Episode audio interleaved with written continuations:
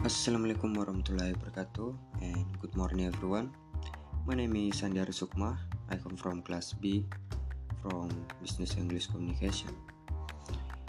In this podcast, I will explain some material from the first week to the 12th week of English for journalism.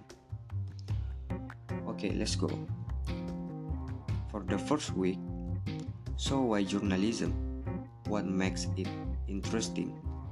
Because in my opinion having a very good critical thinker attitude because we will always be curious about something we want to know and don't want to be consumed by the hoax news we see. Next for the introduction history of journalism.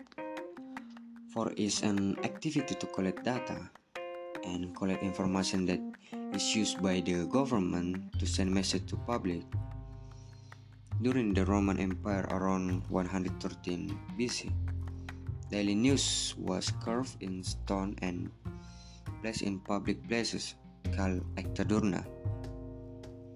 At the same time, the Chinese government sent a message called Dibao, which means government report, to the government in charge of an area.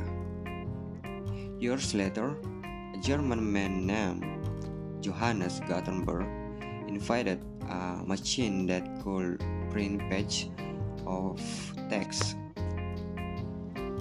And in the history of journalism in the 1619, there are also some introduced to historical stories such as the Roman Empire, Chinese, Europe in the 1620, England and Germany.